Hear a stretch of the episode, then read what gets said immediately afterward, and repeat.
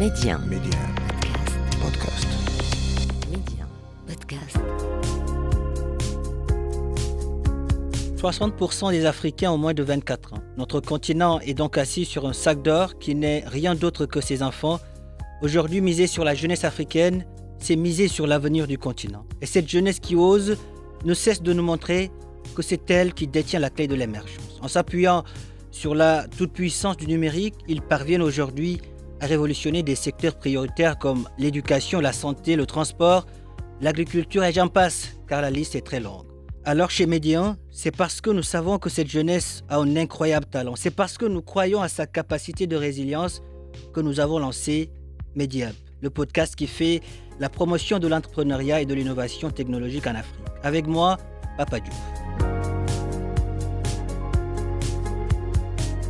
L'Afrique, un continent d'opportunités et sa jeunesse, bien plus qu'un trésor. Bonjour à tous et soyez les bienvenus dans ce nouveau numéro de Mediap. Et dans la première partie de votre podcast, nous reviendrons sur les faits marquants de l'actualité des startups africaines. Et puis dans l'invité de la semaine, nous serons avec euh, Armel Kouassi, l'ivoirienne qui est à la tête de la startup Wabé Santé et Bien-être.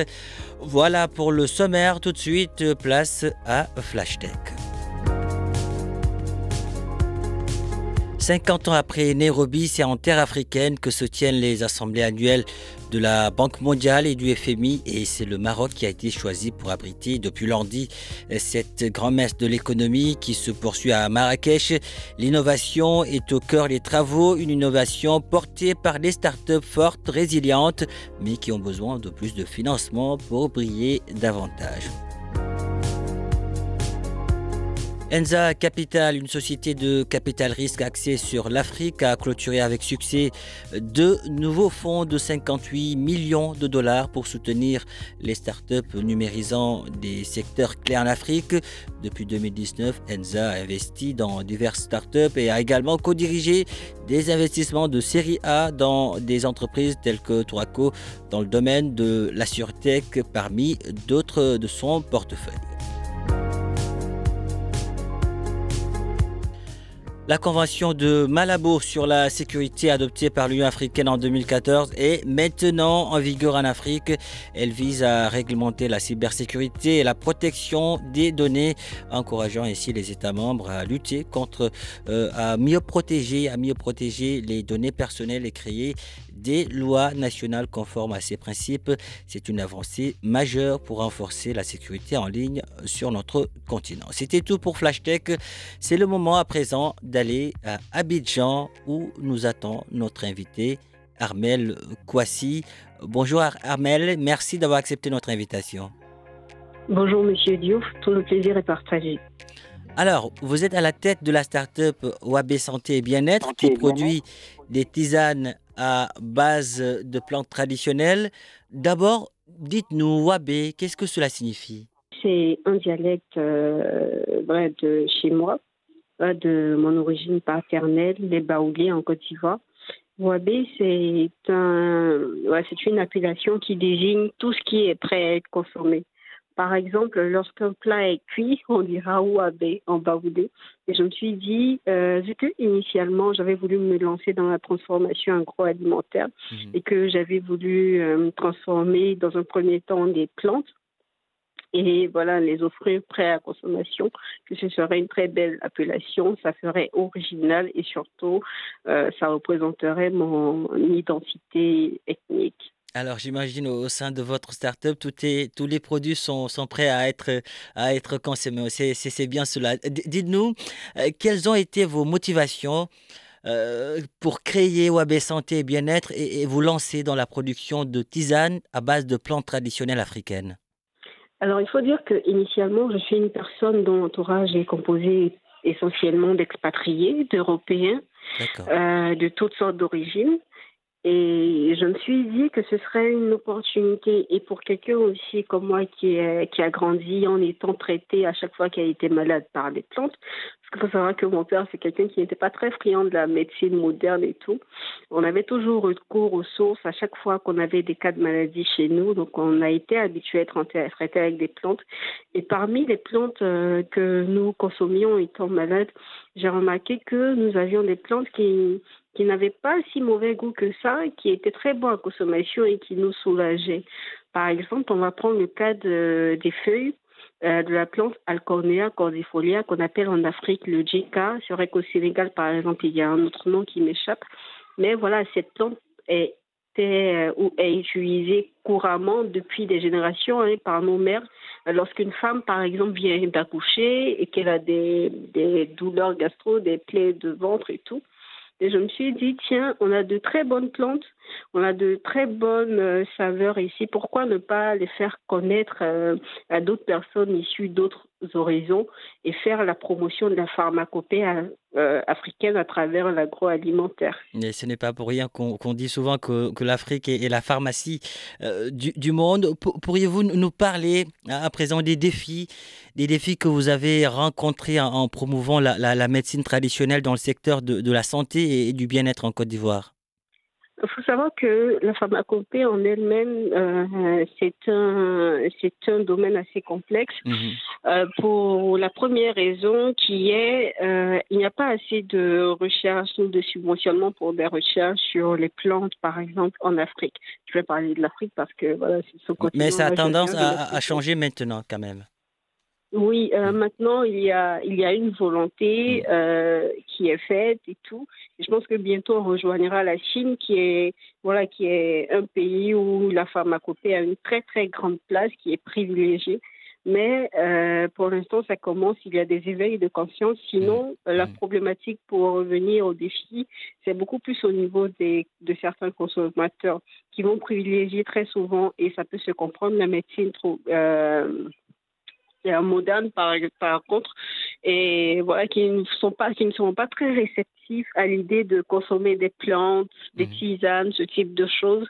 Voilà, parce que pense-t-il, la médecine, euh, la pharmacopée est, est, moins évoluée que, que la médecine moderne. Il n'y a pas très, il n'y a pas énormément de recherche. Alors que, comme vous le disiez, docteur, oui, bien sûr, il y a, voilà, il y a de la volonté qui est mise et en plus, la, pour ce qui est de, des plantes et tout et de leur transformation, il n'y a aucun addictif chimique. C'est vraiment les plantes que nous cueillons, que Justement, nous stérilisons et que nous broyons.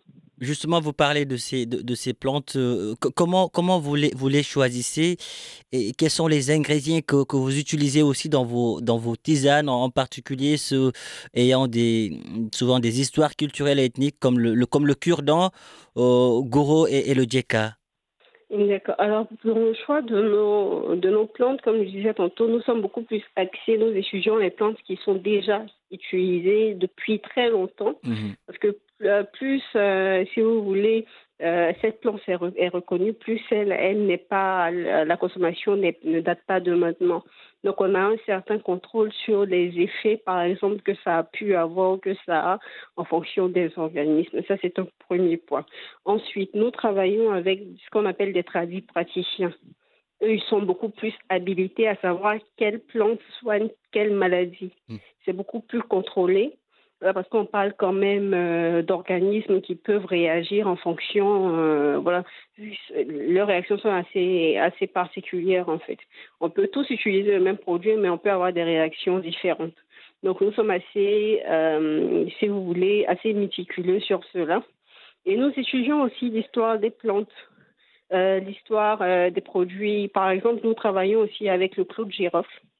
Le clou de girofle dans la pharmacopée était utilisé pour, euh, pour faire euh, des somnifères, par exemple. Une forte dose de, de clou de girofle dans la médecine euh, égyptienne peut, voilà, peut avoir un effet de somnifère. Le clou de girofle qu'on appelle au Sénégal Khorompole, c'est bien cela. Oui, c'est bien cela. Donc, mm. on s'est dit, on fait ce qui est là pour les personnes qui sont en exercice constant. Là, c'est le clou de girofle chez le Descartes. D'accord. Qui sont en exercice constant, qui ont besoin de repos, qui ne trouvent pas le sommeil et tout.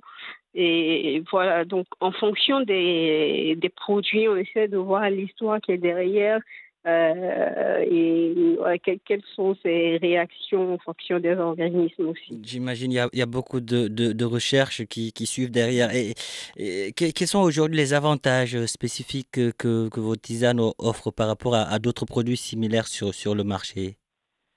Euh, par rapport à d'autres produits similaires. Nous, nous avons des thés, euh, euh, si, si, vous voulez, trois en un, des thés euh, pour la prise de poids, pour la perte de poids, Ouais. des thés également, voilà, pour soigner, si vous voulez, traiter les problèmes d'infertilité. Mhm. Nous avons aussi voilà, des thés pour les, pour les personnes qui sortent de maladies, qui ont énormément pris de poids, qui sortent d'anémie même à la limite et qui ont envie de reprendre de la forme, ou pour des enfants qui, qui n'ont pas toujours, euh, qui n'ont pas l'appétit, qui ont des difficultés à se nourrir ici aussi.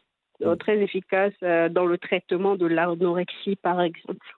D'accord. avons ce type de produit-là. J'imagine vous devez travailler aussi avec euh, souvent des, des coopératives, avec euh, des femmes souvent qui s'occupent de tout Oui, ce dans, qui est dans, la- dans, dans l'accueil, euh, dans l'accueil de nos, si vous voulez, de nos plantes, nous, nous travaillons avec des femmes, nous Mhm. travaillons avec, euh, avec des jeunes. voilà, qui vont aller, par exemple, je vous explique brièvement notre procédé de production. Nous allons faire la cueillette, nous allons faire le nettoyage. Il y a un temps de séchage à l'ombre, parce que le séchage à l'ombre et au soleil, euh, voilà, ne- ne- sont différents au niveau donne, donne un, un goût particulier en fait au niveau de la, de la consommation. Nous allons aussi passer à l'étape de stérilisation, puis va venir l'étape de production avec la mise en infusette. Donc pour l'instant, tout est fait main. Euh, on espère, euh, on espère euh, au- euh, dans, dans le courant de début de l'année 2024 pour pouvoir euh, avoir une unité de production semi-motorisée. Ça se voit, vous êtes euh, très ambitieuse et voilà, il faut, il faut l'être, il faut aller jusqu'au bout, il ne faut pas du tout hé- hésiter. Dites-nous en termes de, de projets futurs pour OAB Santé et, et- Bien-être, euh, notamment en termes d'expansion de produits ou de marché, quelles sont vos- vos ambitions exactement? Alors pour l'instant, Wabé Santé Bien-être est commercialisé en France. Mhm. Nous avons des clients sur la France et un revendeur sur la France. Nous sommes aussi au Congo-Kinshasa. Oui. Nous faisons des expéditions, nous avons des clients même en Israël pour qui nous faisons des expéditions euh, quand le besoin est. Et nous aimerions, pourquoi pas, euh, voilà, s'étendre aussi dans les pays alentours de la Côte d'Ivoire, euh, le Niger, le Mali, le Burkina, le Sénégal, même avec plaisir, et aussi le Maroc euh, et tout.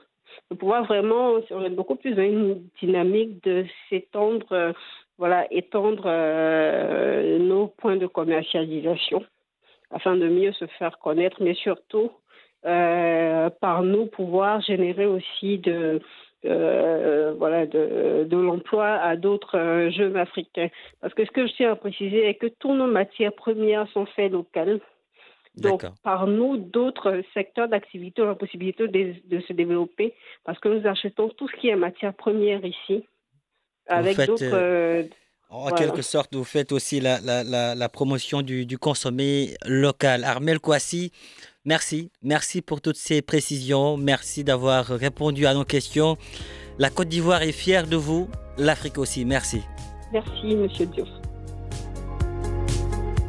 Voilà qui referme ce numéro de Mediap. Merci de l'avoir suivi où que vous soyez. Prenez soin de vous et allez jusqu'au bout de vos rêves. N'abandonnez jamais.